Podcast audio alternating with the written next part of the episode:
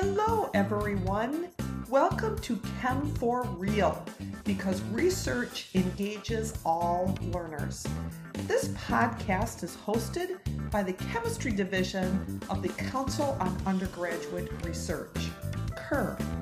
We are a community of faculty nationwide who walk the talk of engaging student learning through undergraduate research.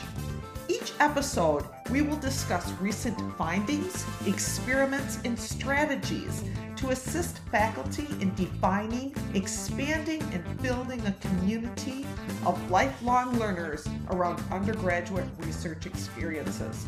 Whether in our classroom, laboratory, or the community, undergraduate research increases student engagement, advances student adaptability, and promotes overall resilience.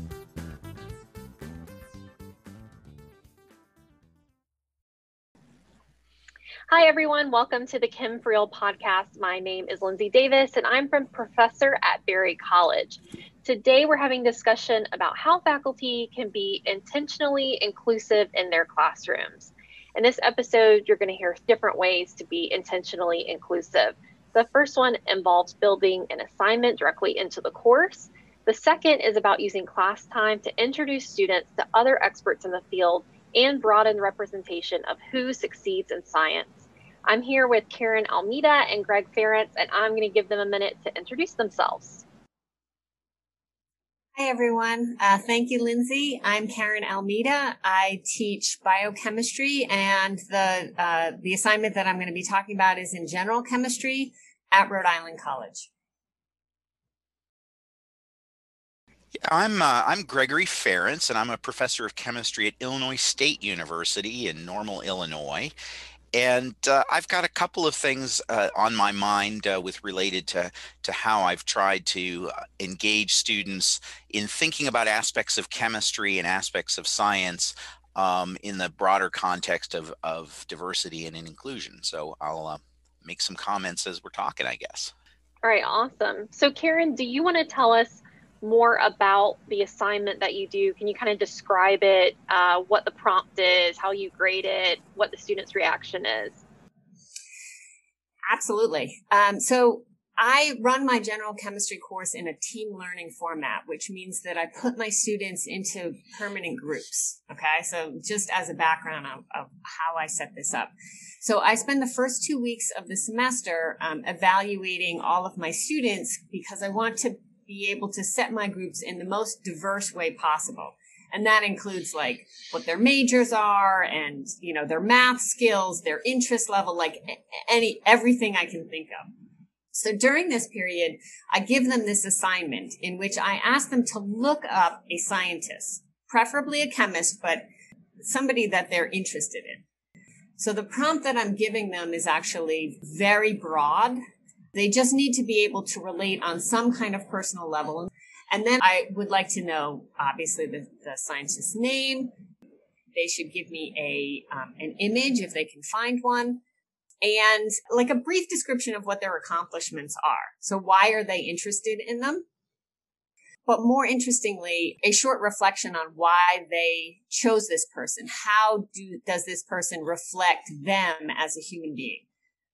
And it's really interesting what I get back. So first of all, I think the students really like it and it works on many different levels. So this is the first week of class when we're still orienting to remote learning or, or even in the classroom trying to get everyone on the same page with what we're doing. So what I do after they've posted up their assignments is I go through each one and I've created a SharePoint page so we're a Microsoft 365, you know, Office 365 campus. So I created this SharePoint page in which they can then look at all of the different entries that their classmates have come up with. And you end up getting a lot of people who are Nobel Prize winners or very well represented in this group. But we've also gotten some really um, great other options. So Rosalind Franklin, um, who provided the the X-ray crystal structure for the DNA structure back in the 50s, she she's represented. But also people like um, Alice Ball, who is an African American uh, organic chemist who basically came up with a process that helped to cure leprosy. Died at 24 and was not given recognition for it until much, much later. This year we had one entry was a couple who, a Turkish couple who works at Pfizer and is involved in the Pfizer COVID vaccine. So I thought that was really oh, interesting. that is cool. Yeah. You know, so the last step to this assignment is once they get the SharePoint, right, and they can look at all of these different entries, when I finally set my groups, I use those entries as an icebreaker so that the students can have a discussion about the different scientists and why they liked them and what, what they were doing. So it works on lots of different levels. I'm curious. So, do you find that students most likely pick someone that looks like them, or do you see students picking someone that has something in their background that happens they happen to relate to? So both. It it, it really okay. depends, and um, so there's plenty of people, plenty of students who choose somebody that looks representative of them. And what I've heard back anecdote, anecdotally from them is that they really appreciate this assignment because they get the opportunity to like highlight somebody that looks like them who's in the in the sciences.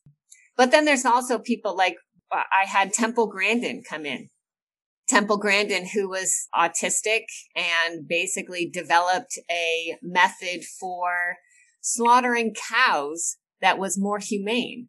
The connection there was the love for animals and, you know, trying to make things more humane. Um, oh, so cool. I thought that was interesting.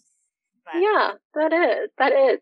So, um, if maybe you could talk a little bit about your process, but I'm just wondering if a faculty member is listening to this and they're like, wow, that's a great idea. What else can I do?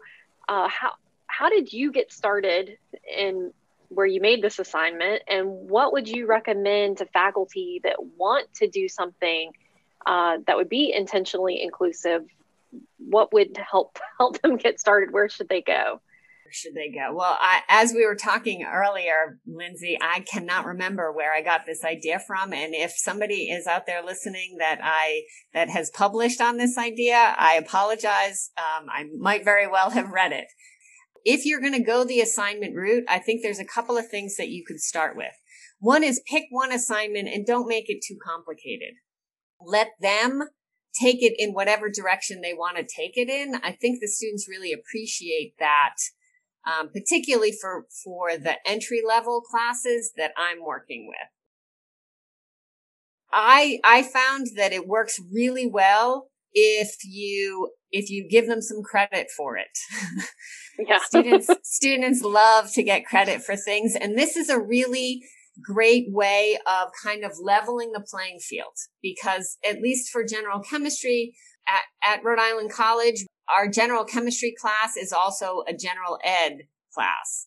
So we have art majors and music majors and psychology majors who are in the same class with our chemistry majors in physics and biology. And so there's a mm. lot of anxiety for other students coming into a science course like this. Um, and so I find that this particular, everyone's on the same footing here and everyone can, can produce something without feeling, um, behind the curve. Right. You know what I mean? Yeah. Yeah. That's a great um, idea. I, I also I make sure that um, I tell them that it can be anybody living dead. Uh, I actually want an, an authentic science, somebody who is real. Um, I had somebody um, try to use a fictional scientist, like Walter White. The purpose, yeah, really, Walter, Walter White, exactly. yes. I don't think they're using Walter White as a role model, though. They're like, Just I really want to own a car wash one day. So Walter White, that's that's what I'm doing. Exactly. Okay, that's great. Is there anything else you want to share with us, or Greg? Do you have any questions for Karen?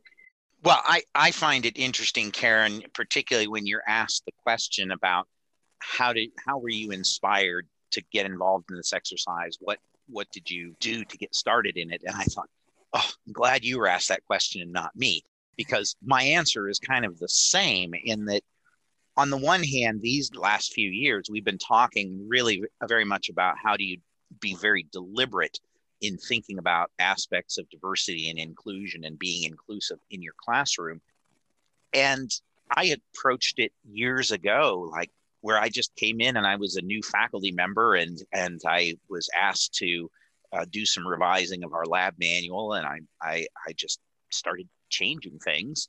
Um, some because we just had changed the curriculum and there was there was a need. And then after a few years, to be honest, brutally honest, I got bored teaching the same thing every semester. So I started just changing things and I would tell the students openly like, "Oh, this is a new exercise I've written for you for you this year um, that we're doing. Um, there's nothing wrong with what we had before. I just got tired of doing it and do something different." And as it evolved, I started thinking about how could I incorporate things that were more relevant to my students and, and what I thought might be truly relevant, which interestingly gets harder and harder the older I get and the further from their age group um, that I get. But I was trying to think about the fact that what do they have in common? Because much like Karen's situation, in our general chemistry at Illinois State University, we have a huge diversity of students in terms of interest level and background level, not even addressing issues of color, sexual orientation, these type of things. Just the disparity with which people walk out of high school and have a high school diploma and can come into this first semester gen ed general chemistry, which by definition, because it's a first semester freshman course, a high school diploma is the is the only formal prerequisite at our university. And and so, oh my gosh, what do I do? And I start was reading this book like my second year, third year as a faculty member called Radium Girls. And the fascinating thing about that book is it's all the rage right now. And I remember reading it, and one thing that really struck me was wait a second, Ottawa, Illinois is like where one of the major plants was. And that's like halfway between, we're down in Normal, Illinois, and halfway between us and Chicago is where Ottawa was. And so I was looking for, it was literally a dimensional analysis exercise. And I just wanted to make a challenging word problem. And I realized I could do it on the simple question of if you had, you know, five milligrams of radium bromide and you came back 20 years later, how much radium bromide would be left? But then contextualized it in a story about the radium girls and the lip pointing and and then talk up to the class about the example uh, and say you know the interesting thing is that story uh, at the time it was happening was you know mostly 18 to 25 year old females from central illinois. And i said look around you. You know who are you? You're 18 to 25 year old women, you know, half the class is female or maybe even a little bit more um, at ISU. Um, you are the population that would have back in that era been more likely painting radioactive paint and dying from radiation poisoning and trying to connect to them right and so that's kind of informed each time i do an exercise i try and find a little something that maybe connects and so it's intentional and I, definitely intentional on the inclusion, but I define diversity quite broadly. And then it becomes a matter of, you know, when I'm writing something, asking myself, well, who are the people I've seen in my class recently? What might resonate with them? Um, and it's just evolved over the years. And in many cases, there isn't a particular point that I can say, this is exactly why I chose this, other than I kind of was looking to build an exercise and looking for an example and something struck me that oh this would probably connect with the students that we happen to have. Um, and i've just been gradually doing things for many years now. Yeah and, and oh go ahead karen. I was just going to say, I mean, what you're talking about, that equity issue is just as important because um, yes, I want to be inclusive of all types of genders and races and, you know, ages and, you know, and all of that kind of thing. Um, but I also want to be inclusive of people who don't have the technology maybe to be able to um, engage as easily um, in a remote learning environment or to, uh, you know, don't have the broadband access that makes it easier for other students to do. And I know we've been talking about this for a long time but this pandemic has really made it much more of an issue. Yeah. Um, Greg, would you mind if we bounce back to you and maybe uh, you could give us uh, an overview of what you've been doing? Because it's different than Karen uh, in that it's not a specific assignment, but you're actually using your class time um, to expose students to other experts in the field. So, yeah, take it away. Yeah, well, thanks. I, I don't know. That, that almost makes it sound more glorious than it is. Um, I think I had a friend in graduate school that that uh, used to say, as he was trying to get through the challenges of PhD school, baby steps, baby steps. You know, one step at a time. And and I think about that a lot. And and so really, in this case, um, I'm kind of talking about a baby step. But uh, the reason I told Lindsay this might be something worth my talking about is it was a relatively low hanging fruit, simple thing to address. And so I just took the opportunity because I could. Um, it does mean I had to make a change um, fairly quickly, but what, what happened was I'm teaching a, a general chemistry type course that is for not explicitly chemistry majors. A lot of the students in the class are either uh, food and nutrition majors, nursing majors, or agriculture majors. So it's it's a one semester intense um, general chemistry type course but these aren't people that plan to be chemists certainly and i got an email uh, from a colleague and he said uh, there's a uh, a seminar that is being hosted by andrews university which is up in michigan i'm down in illinois but uh, they they'd be happy to have people uh, sit in on this lecture that was to be given by a uh, Dr. Kizzmekia Corbett, who is one of the people that's pretty close to being team lead or lead on some aspect of the development of the Moderna vaccine. And I well, that's kind of cool. And I looked at the time, and it was you know 3:30 on uh, local time uh, on a weekday, I'm like, I'm in class at that time. That's not going to work. It's too bad I can't see that. And then I was thinking, well, you know, COVID's pretty important, and um, I'm teach.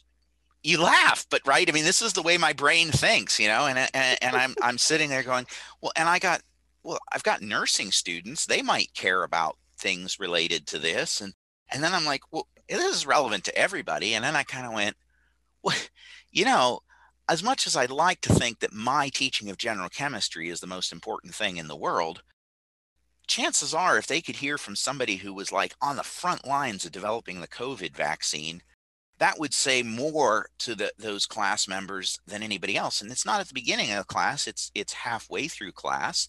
But you know what? Why not? And and then I you know looked it over. I'm like, oh, she happens to also be a black female in science, which was kind of why my uh, black colleague had reached out and was kind of letting uh, uh, people know because he was trying to promote it from the diversity end. But my initial thinking oftentimes is like, I'm looking for experts in science, right? It's just value added that she happens to be black and she happens to be female. She's developing the, the Moderna vaccine. My gosh, you know, this is so cool. And so uh, I I said, you know what? I'm just gonna, you know, send them the Zoom link and have the whole class go. And so we had we we met the first half of the class and then I directed them to the Zoom link. We had to disconnect from my local Zoom so they could connect to the Andrews um, Zoom. And of course, as usual, as a faculty member, it took a few minutes before I cleared my room, you know, people, a couple questions. So by the time I got out and got to go into the link to, to see her seminar, what I got back was, sorry, all seats are full. The 500 seat maximum of this Zoom has been exceeded. And I went, uh-oh, uh, you know, I just sent uh, 168 of those 500 there. I, uh, whoops. Uh, hope I'm not. Hope I didn't just crash Andrew's whole thing. I, I haven't heard anything negative there. So I immediately went into my LMS platform and sent a message to the students saying, "I'm really sorry if you can't be there." Because I told them, you know, I kind of feigned like, "Oh, I expect you to attend," like I'm going to be checking attendance, even though I really don't have any way to actually check. But I never said I was going to check attendance. I just said I expect you to attend.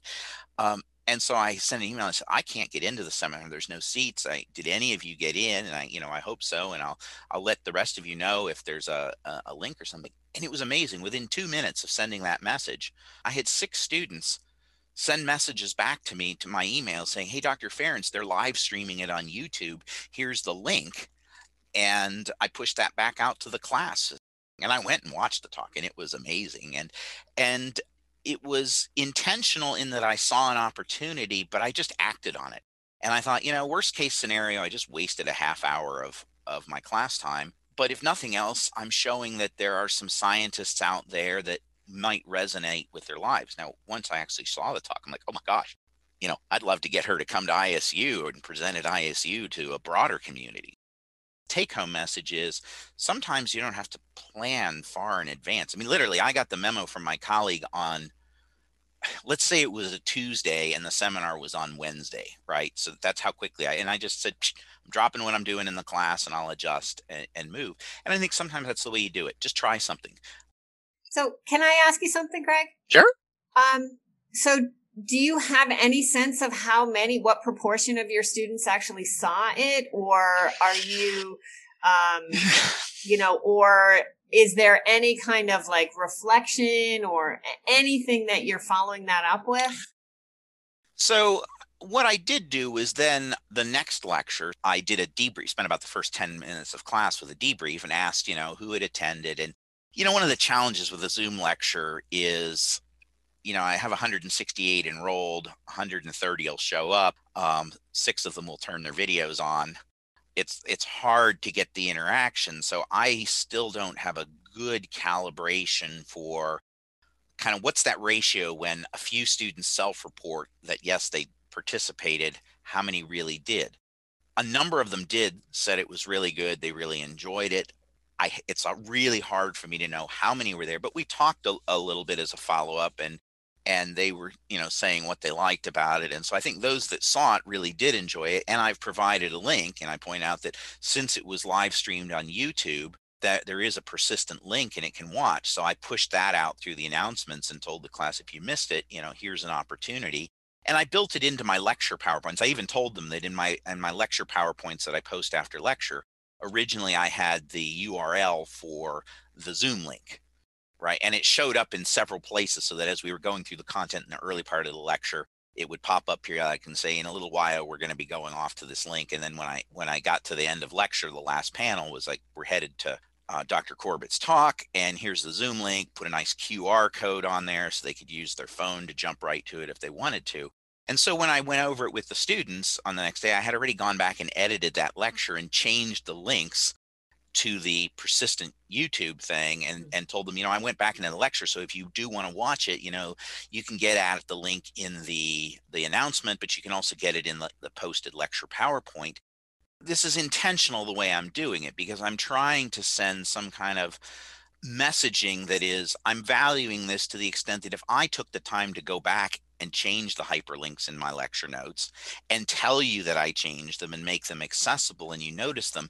It's not just I randomly said, Oh, I don't feel like teaching today. Why don't you go watch this seminar?